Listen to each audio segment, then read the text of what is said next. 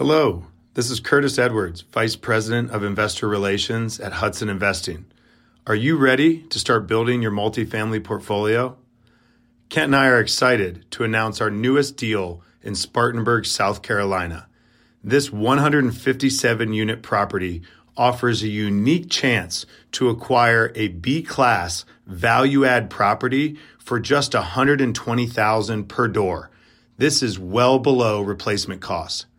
De-risking the deal even further is a favorable loan assumption with over six years remaining at 3.73% fixed. With 50 economic development projects underway and 70,000 jobs within a 20-minute drive, the South Carolina upstate region is primed for above average job, population, and rent growth. Don't miss out on this exclusive deal. Find the link in the description notes to learn how you can invest. You can go do what we do, but it's not passive. You know, it's a full-time job. So we're here for the middle. You can sit there and do nothing, or you can do you can gamble on the stock market and don't know God knows what's going to happen.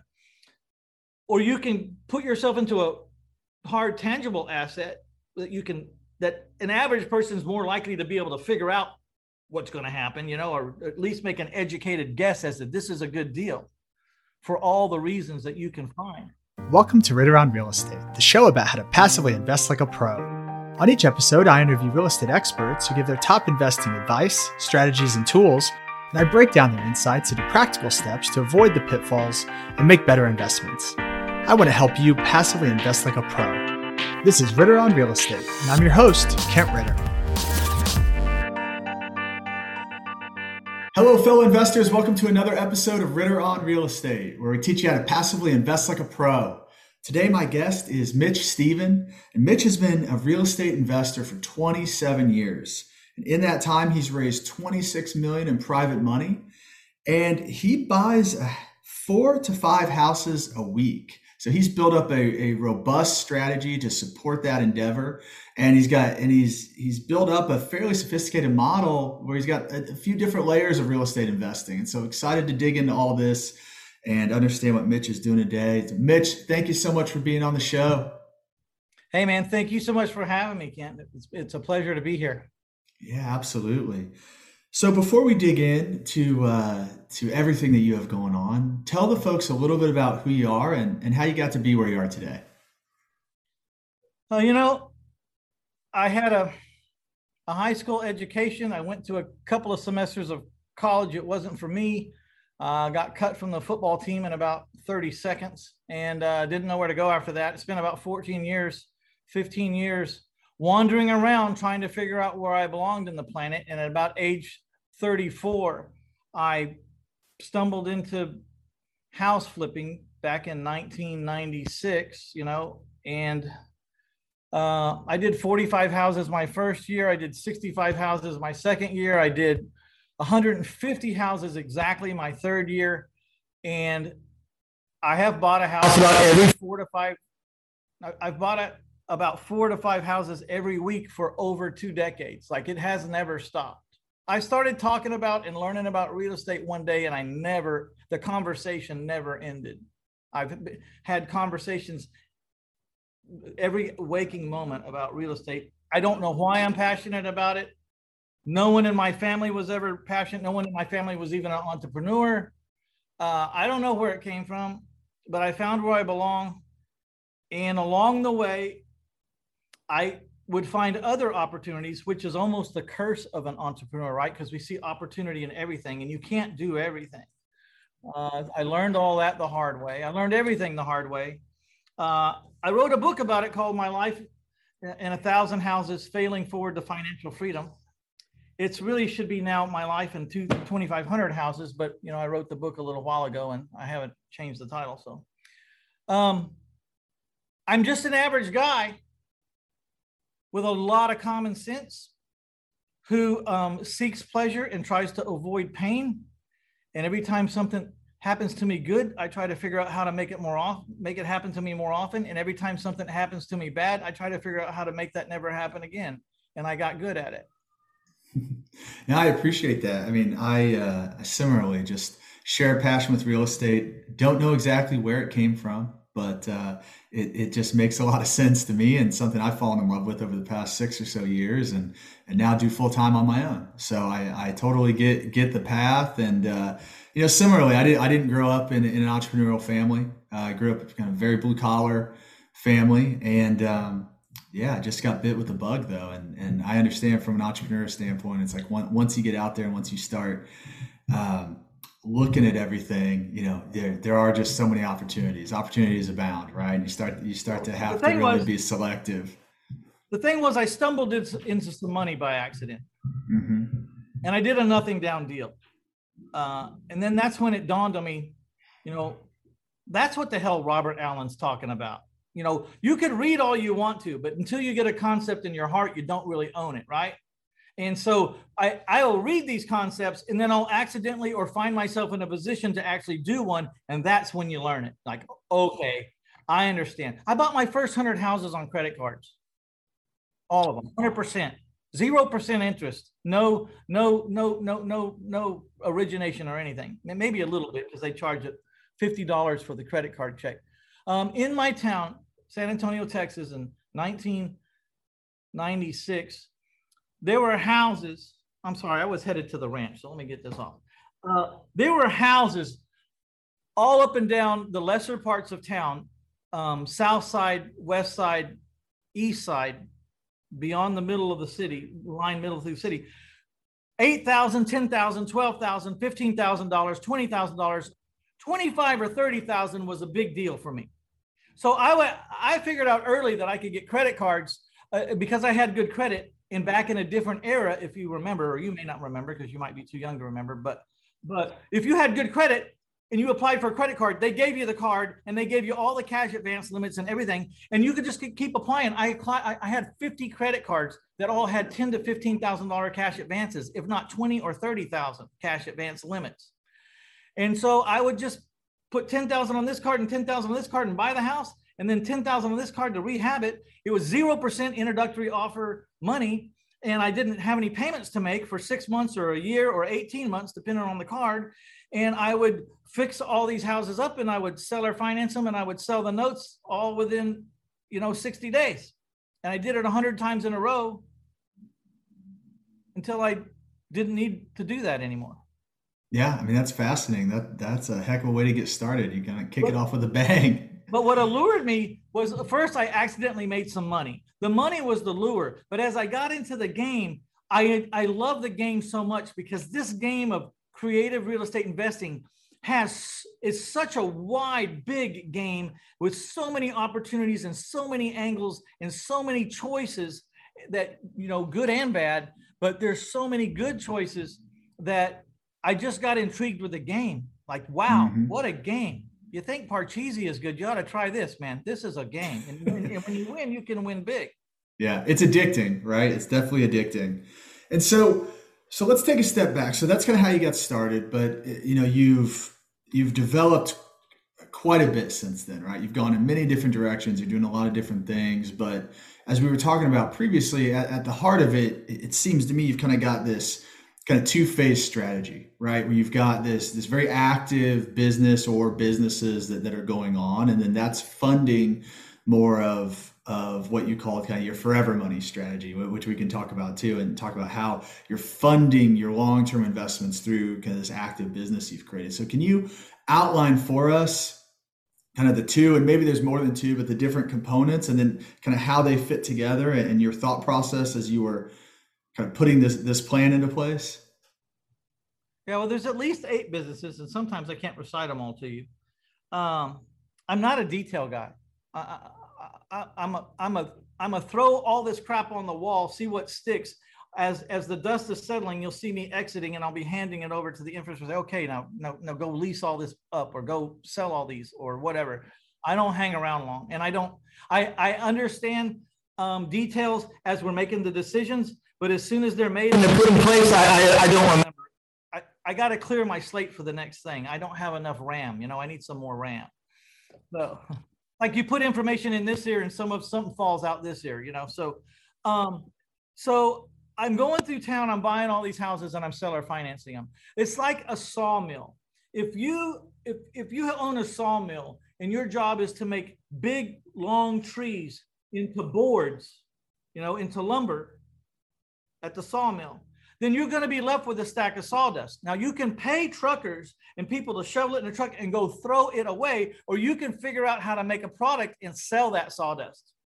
You already got the sawdust for free. What can you make out of sawdust? Can you add some glue and make a, a, a, a four by eight board, a press board? Or, or can you poison it and put it in bags and call it ant poison that you sprinkle around ant piles? What can you do with this sawdust because you have an abundance of it? It's the same way with the businesses that I originated.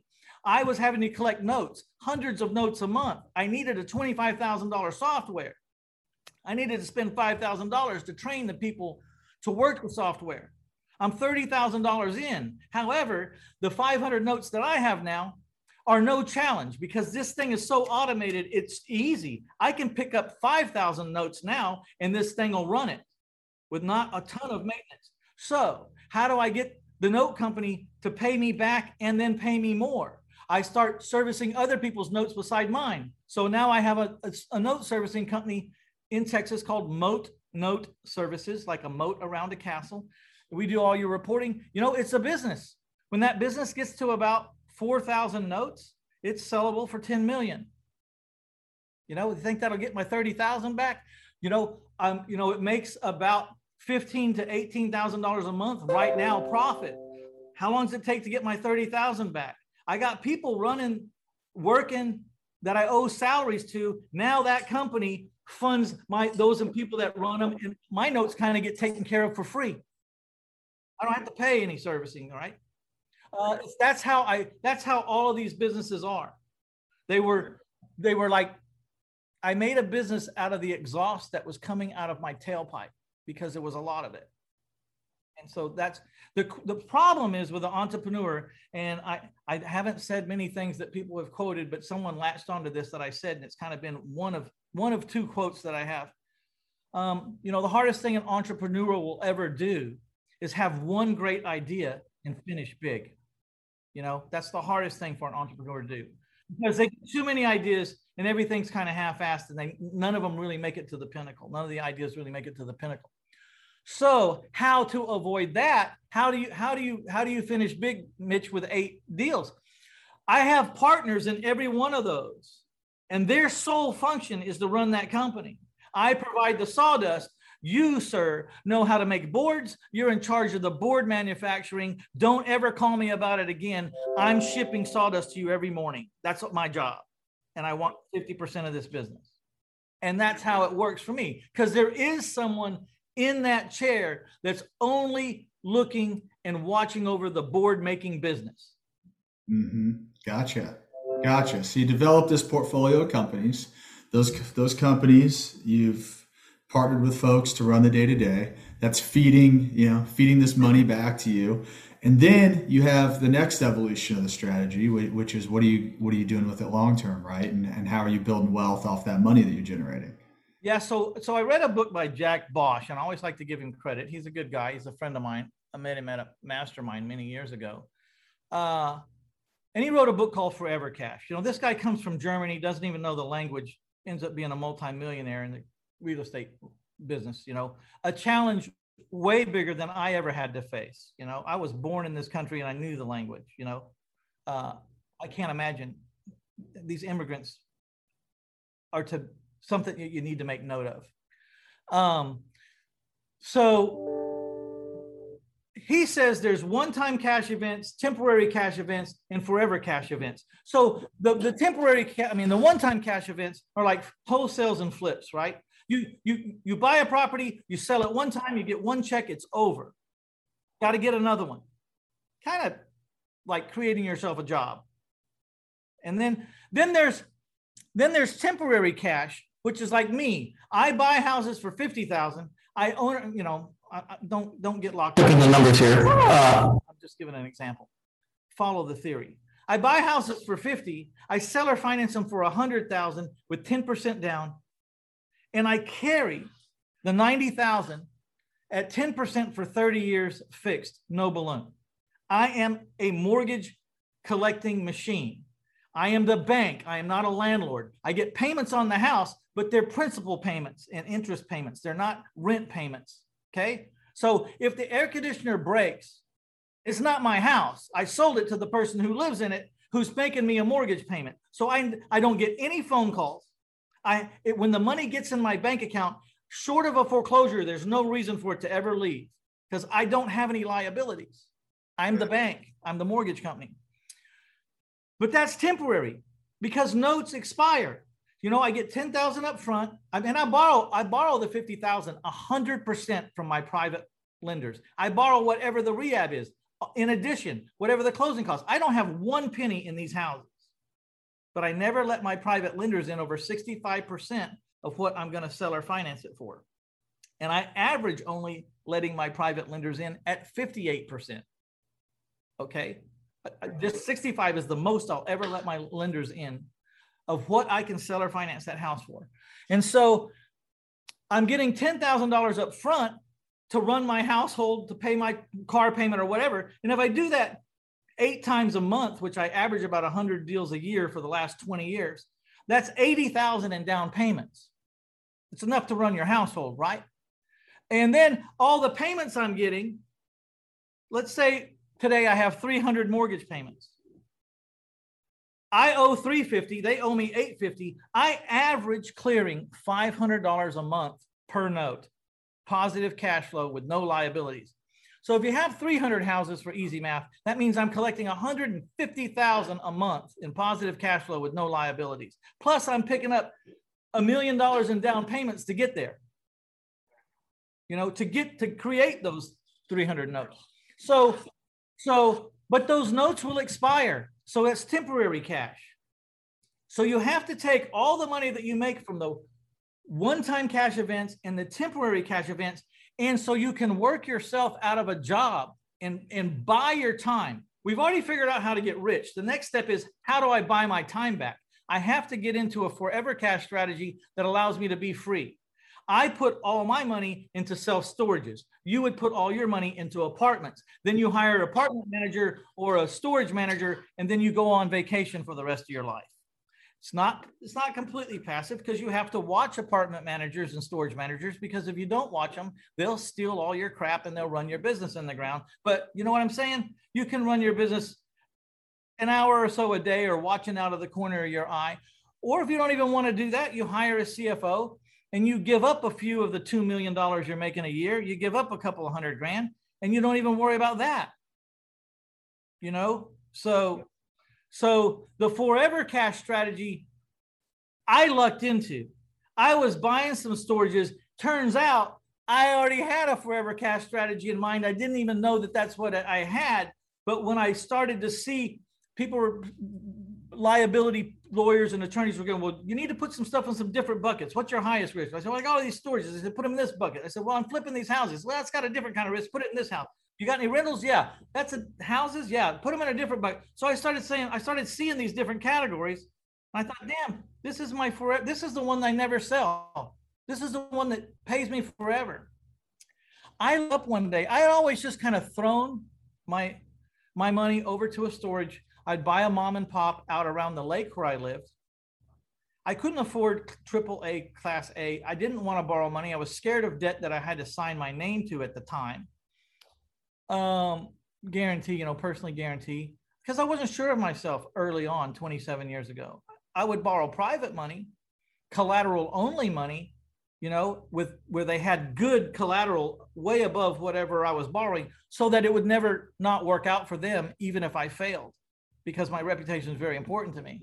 But um, but you know, I would throw I would throw my money over there and I would go flip houses. One day I looked up and I had over a thousand units and it was it was netting 800 it was netting 800,000 a year with debt I still owed. Now this debt had gone down to only 5 years left or 7 years left, but I'm still making payments like the first day, you know?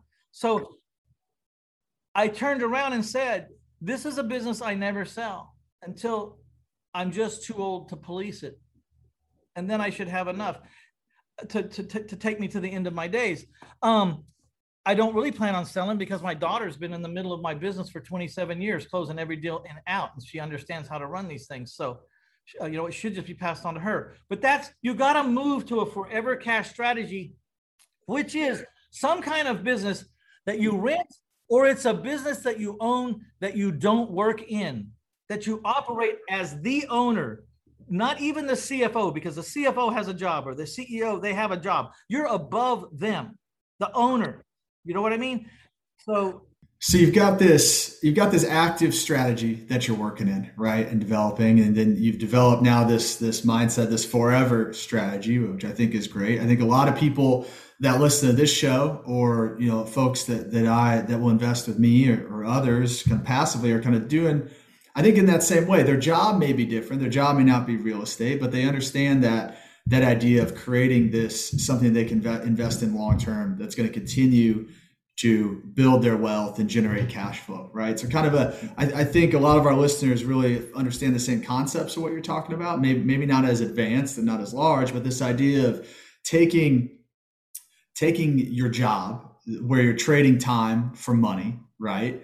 And then taking that money and putting that money into something that's passive, much more passive, right? So they continue to grow without you and you can put that money to work, right? That, that but that's ultimately the idea, very simply stated, of, of what you've implemented. You've got these active strategies, and then you're taking that money and not letting that money just sit on the sidelines. You're putting that money to work as well for you in self-storage, right? And that continues to grow in value and you're getting cash flow off that and then you've just got this this ecosystem that's all working together right? And ultimately building you uh, like you said a strategy where where you know you you can be much more passive in that. You can like you said man, manage an hour a day or hour a week or so um, but starts to kick off income. And, and, like you said when you get the end and you, and you want to sell you've got all that appreciation that you've gained. So yeah or you can turn it over to somebody and remain as a consultant you know for a salary. You know, there's a lot of different ways to do it. The, the, the deal is, it takes a lot of good people around you. A lot of good people if you're going to be free and not pulling your hair out and not go crazy. Here's the thing I have gone into my private lenders before, doctors and lawyers or whatever, and showed them my strategy. You know, the, the reason why I have $26 million, I didn't start out with $26 million. I started out with $50,000 from my dad, you know, and then it kind of went on from there The reason I have $26 million is I never missed a payment to anybody so far, knock on wood. You know what I mean? By the grace of God and a lot of self policing, a lot of self policing. Like I don't go over 65%. If I want to buy a property and have to pay 70% for it of what it's worth, then I got to put the other 5% out of my pocket. I mean, I never leave my investors with, with, I mean, they have a lot of room.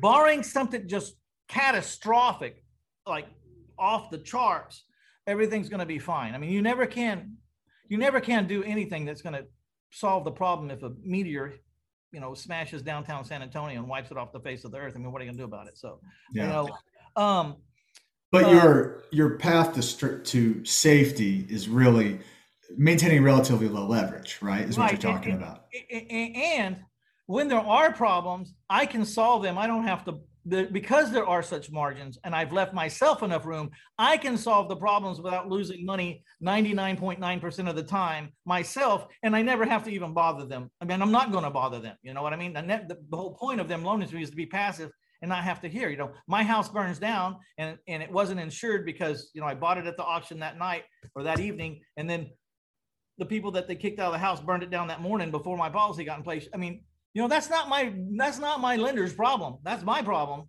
They'll never hear about it. I take care of my problem, you know? Uh uh and so 26 million bucks, you know, before COVID, it was all out. I my my money's not like flipping money. It's not like it doesn't go in and out. I need money for 10 years, 15 years that I can wrap because my buyer owes me money for 30 years. So a million bucks goes pretty fast when you're getting out 150,000 or 120,000 or 200,000 at a time, and then it's got to be out for 10 or 15 years. I got to keep getting more money, you know?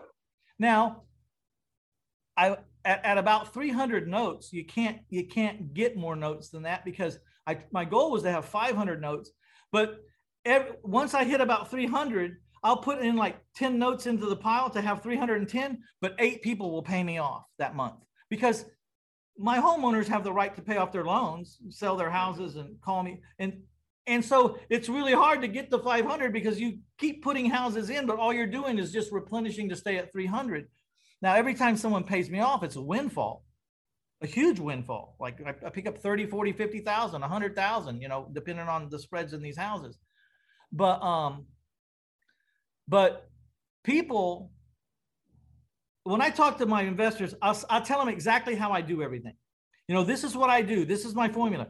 And usually at that point, some people why are you doing that? I says, well, how are they supposed to have confidence I can pay them back if they don't see how lucrative my business is for me? When they see how lucrative it is, then they understand, well, damn, he should have no problem paying me back if he's not a crook and he really has a, the heart to pay me back. There's no reason why he shouldn't be able to, you know? So, so at that point, they always say, well, why don't I just do what you do and make all the money that you're making? You know, because I show them the secret sauce, I show them exactly. And then I look at them and say, well, hell, don't do what I do. Just do what Tom Brady does. I mean, that guy makes 32 million a year. Do what he does. And they go like, well, I can't. I, I said, yeah, I know. I know you can't do this. it's taken me 27 years to get here. You ain't gonna, you know, turn from being a doctor to a house flipper. You know, if you want to, I'll help you. I'll, I'll try to help you, but you know, they're not going to do it. So yeah. the point is, doctors and lawyers and other people out there, they have money. They either like what they do or they've run their gamut, but they don't want another job. They can't handle another job or they're done working. You know, it's time for them to vacation or travel or play golf. And so you, people like you and I are a, are a choice for them. You can go do what we do, but it's not passive. You know, it's a full-time job. So we're here for the middle. You can sit there and do nothing, or you can do you can gamble on the stock market and don't know God knows what's going to happen. Or you can put yourself into a hard tangible asset that you can that an average person is more likely to be able to figure out what's going to happen, you know, or at least make an educated guess as to this is a good deal for all the reasons that you can find. You know, and and you can have a passive income with some with some peace of mind. There's no investment with no with no risk. It's actually against the law to guarantee. well, that that is right. That that is right. But uh, it sounds like the um, you know the way you're setting things up. I mean, it's definitely an interesting strategy. And how did you, you know, as you're looking at you know you're whether you're, you're buying houses you're looking at, at storage uh, to evaluate i mean how, how are you evaluating the the markets that you're in what are things that you're looking for when, when you're looking to to make an investment? I mean are there certain key indicators that you're tracking? And can you share a little bit of that info with us? You know i'm just i'm really looking for a discounted price on the way in first because you know the old saying is you make your money when you buy right? But this is the second quote that I, that i'm known for is you make your money when you buy, but you lose it in the rehab. So, you know, you're an investor, you know what I mean? It was a great deal on paper, and I and I bought it. I bought it tremendously well. I mean, I, I, I, I was a grand prize winner when I bought it. I bought it at a steep discount. It just got messed up in the rehab. The rehab got out of control. Something happened. Um, you know, so I'm always looking, but there are some things.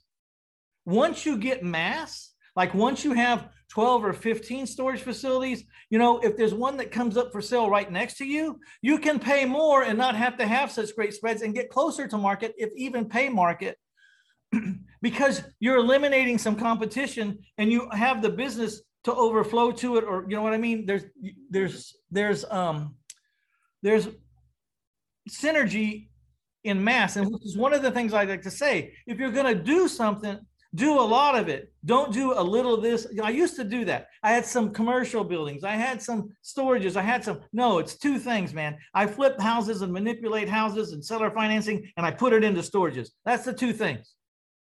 Okay.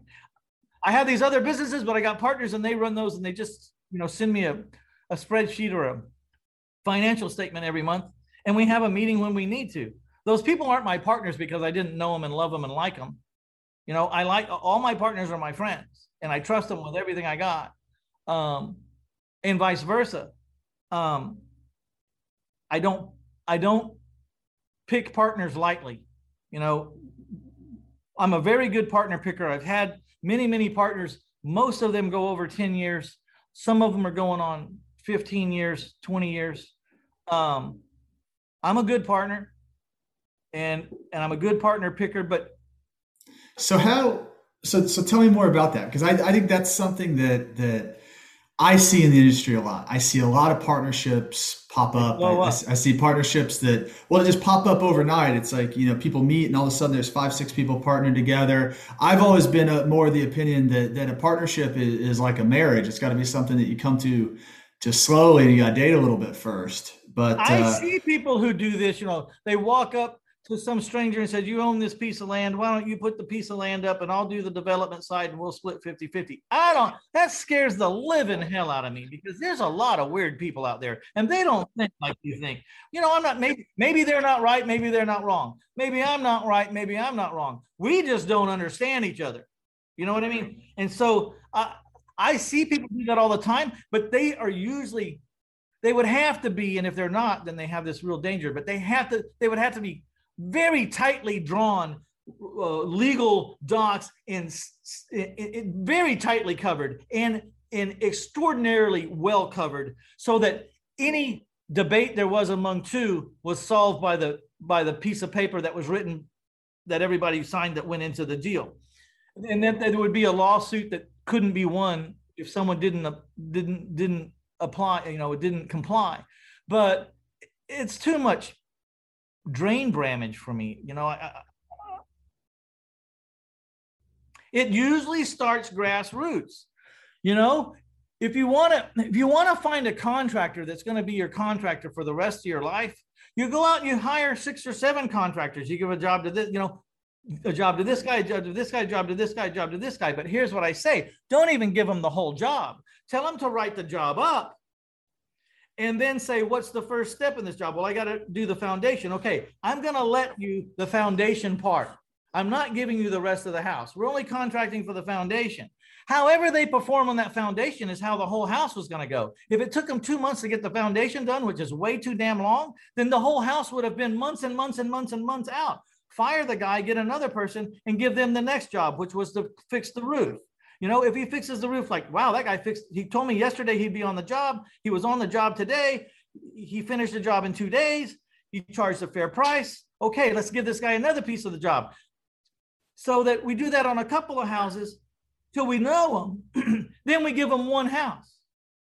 Then, after he's done six or seven or eight or nine, ten houses, and he's still holding true to how I know he is or how I think he is, now I'm giving him three or four houses, and then he finally becomes my whole guy you know? But i never go partner or give the job the title and told job to anybody until i learn who they are and how they are under pressure when things don't go well on one particular facet of a tiny job. And that's i think why i'm a good that works out. Because when we align with someone business gets real easy.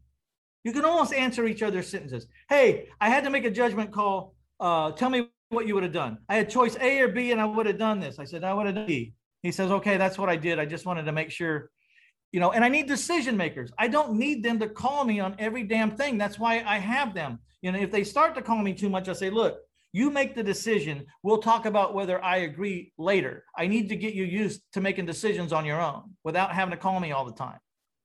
Do what you would do if it was your house. You know, if it was, you know, it is your business. You own 50% of it. You know, unless it's just some extraordinary amount of money, make a decision, then let's talk about it. If it wasn't the right decision, we won't do it again the same way next time. But I can't, I can't, I can't be answering the phone that much, you know? Yeah. So it sounds like partner partnering your strategy, you know, enter it, enter it slowly. Like you said, starts grassroots, partner in small ways, right? Don't don't give the whole project at first, you know, test it out, make sure it's going to work, understand how they're going to perform how they perform on the small thing, it, kind of extrapolate that to largely how they're going to perform in bigger areas. And then over time, you found you find those people that that you really sync up with, right? And then you can same thing with my private money thing. business. My private money business. One of the problems I had before COVID was I had so much money I couldn't get it all out. So I started a hard money loan business to keep these people's money occupied and to keep them getting a rate of return until I needed it. You know, I was I was giving the money to flippers this is another one of the you know side businesses I have. And, and a guy who was 15 years with Coopers and Lybrand and ran the Austin office for 15 years with his name on the door. He was a managing partner, who was my partner in this loan business. Okay. You know, he was way smarter than me. The thing was, I knew how to connect with the, the industry and get the loans that he needed, which we, we like to loan 50% LTV only or 55. And I knew how to find those people. And and so I'm loaning out that money, but those people were flipping houses. That money's out for six months and then back in. And then if I needed it, I took it. You know, I just needed to occupy it because if I don't occupy it, those private lenders were going to move on and I was going to lose my opportunity to work with them. Because my rule is I have underwriting that I buy houses by. And just because I have a shit pot full of money doesn't mean I start buying crappy deals. The rules, the, the, the underwriting guidelines that I function under and buy houses under, they never change. Doesn't matter how much money I have. So if I can only buy 83 houses in COVID, then I only buy 83. You know, uh, and if there's money sitting on the sidelines, there is. So um, that's another example. Uh, and we only went one or two loans at a time. We set up the office. People would pay us back. In the first two years, we didn't do a whole lot of business. We were feeling each other out. Yeah, so then, you build it up slowly over time, and then you yeah. can get to get to a mass and an operating model that where you can really scale. Same it, thing right? with the people that we lent the money to. We only, you know, hey, I want to borrow money. They all want to borrow money on seven houses. No, here's on one. Let's see how you do. Okay, here's on a second one. Let's see how you do. Okay, I'm going to give you two houses at a time now. Now we've done four houses. Now I'm going to give you three houses at a time. Okay, how many houses you want to do? Because I know you now. Mm-hmm. You want to do 10 houses, I'll give you money for 10 houses. Well, I think that's great advice on, on how to partner, how to approach it slowly, how to build it up over time, and, and how to find folks that you can really just continue to scale through your own partnership, right? Through by creating these partnerships, you've been able to create a ton of scale in doing that. I think that's a really interesting model. Appreciate that. So that advice. As we round down the show here, I like to ask everybody a few questions at the end. It's called our keys to success round. So the first question I want to ask you is maybe you're thinking about this from, you know, as, one of your private lenders, but the question is, you know, if someone's going to, to invest money with, with you or with anyone else, what is the one question that they should be asking the, the person that's sponsoring their, their deals or, or their investment? Um, I, I always prefer, I have a long list of people that have loaned me money for 10 years, 15 years, 20 years, they're still loaning me money. Some of them, some of them have been loaning me their money for 30 years. You know, I, I take a random swath of those people with a little paragraph about how I met them and how long they've been with me, you know, and their phone number and their email. I want you to follow up on my references because I don't want you laying awake at night having any anxiety over this because no matter what rate of return you're making, if it's if you're anxious at night wondering what Mitch Stephen's real motive is, then it ain't worth this investment isn't worth it because there's no investment worth that kind of worry. And you don't have to have that kind of worry. So please call my my references, all of all the ones I give you. And if you want more, I'll give you more. But I want you to call my references. So check check the references is, is a great thing way to start with somebody who, you're going to invest with. I think that that's great advice. Second question is, what are you most proud of in your career? That I did it all and was able to get rid of alcohol and cigarettes and there was no drugs and and I handled all the pressures of of being an entrepreneur and and let it drive me closer to God and further away from my vices instead of because a lot of times these AAA personalities that we have to get here we'll get everything that we dreamed or exceed our goals, but we'll end up alcoholics or drug abusers or or or or greed has taken us over, or there's a lot of pitfalls to being to being wealthy and being successful. A lot of pitfalls, and, and I'm probably the proudest that I I, I have been able to eliminate um, advices along the way, and and and that it didn't all about at the end of the day it's not all about the money. I mean now at this career i'm happy to do things at a higher uh, for a higher reason. I'm i'm i'm helping with my success i'm able to help a lot of other people accomplish a lot of things that they might not have ever been able to do. I'm changing people's lives in a lot of ways all around me. From my customer who who was a renter who would never be a buyer to my daughter who and, and my family members who maybe never would have found a niche but they have a niche now to um, uh, investors across the country who i have helped break through the bondage of having a job and the reason why that's important to, to become financially free at even the most modest level is because say like your job pays you $3500 a month well if you can get $3,500 a month coming in passive income into your mailbox, you can quit your job, and that frees up 2,600 hours a year. So you can really learn who you are, become who you're supposed to be, and become good at what you're supposed to come, be good at in this life. And maybe you'll go out and help another thousand or five thousand or ten thousand people. So my goodness kind of has a ripple of, you know, m- my good intentions have a ripple effect way beyond what I could probably even measure. Yeah, no, that's fantastic. And what book should everybody read? There's a lot of them. It depends on the phase of uh, where you're at, right? Of course, the number one bestseller of all times, the, the Bible, and it really, it really gives us a map, you know, of what what what, what we should be doing. All the all the self help books in the world are just recanting the Ten Commandments and and, and what what that says.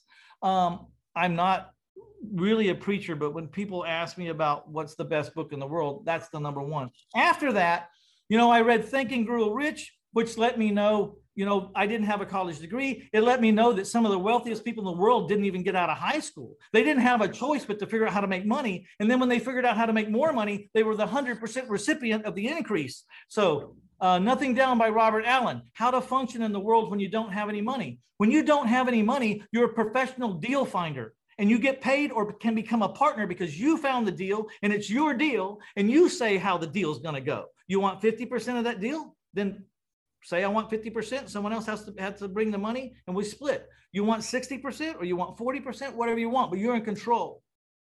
But when you have no money, you can make yourself extremely wealthy by just being a professional deal finder, contract writer upper. Was that a word? Contract writer gotcha. You know what I mean? I do. And lastly, what is your number one key to success? Work ethic and, and, and integrity. I mean, I, I don't know which one comes first. I guess I suppose integrity has to come first because without integrity, n- nothing works. Nothing works. Nothing works. You know, it, you have to. I don't know how. I'm not. Te- I don't like to tell people how they have to live, but this is how I have to live. I look in the mirror and this is how I have to live. You know, I don't mind losing my money. I'm going to be dead before I lose yours. I'm going to be dead, you know, or, or, or you may see me dying and you may let me off the hook and say, stop, okay, we'll make it up another way. Or, something. but I'm going to be dead. I, yeah. I, am going to be dead. I mean, integrity is where it all starts, right? And then the work ethic to back it up. And you've obviously shown that through, through all that you've done in the past 27 years. I spent 27 years. I mean, I spent the first years trying to build a reputation. I was going to die before I didn't get it. Now that I got the reputation, I'm going to die before I lose it because it's too hard to earn you know and i and you know symbolically i died a lot of times along the way i mean i really had some problems and and i really you know one of the one of the reasons it took me 15 years to find my place was i would start businesses and i'd have to borrow some money or i'd owe people money and when they failed i wouldn't start the next business until i worked my bartending job till i paid these people back mm-hmm. you know and it took two or three years sometimes to get that done mm-hmm. And, and so, you know, some, a lot of people say, okay, and they start the next business. I mean, I might have been able to be successful seven years earlier if I wouldn't have spent all these years paying people back. But I don't like the idea of not paying people back. Well, I, I think there's a, a lot of integrity in that, right? Like we said. Well, Mitch, we're wrapping things up here, but thank you so much for for being on the show today. Thank you for sharing so much value and and just a really interesting perspective on how to build wealth as an entrepreneur and, and how to turn your your active job in, into passive forever strategy right? So thanks for coming on and, and sharing with us today. Can i share about my book and my website or is that something you don't want to do here? No absolutely. Yeah please go ahead and tell folks how they can get a hold of you. Okay so i'm the author of three books my life in a thousand houses failing forward to financial freedom my life in a thousand houses 200 plus ways to find bargain properties. And last but not least, the book I really wanted to write, uh, My Life in a Thousand Houses, The Art of Owner Financing, about how I financed hundreds and hundreds of houses on 30 year mortgages of people. You can read all about it, see my podcast, see my 10 minute YouTube segments I put out every weekday at 1000houses.com. You can go to 1000houses.com, 1000houses.com, and go there and get so sick of me, it won't be funny because it's all about me and everything I've got done and anything that I've ever touched. So you want to get real tired of Mitch Stephen, go to that website and see what there is. There's a ton of free stuff there too.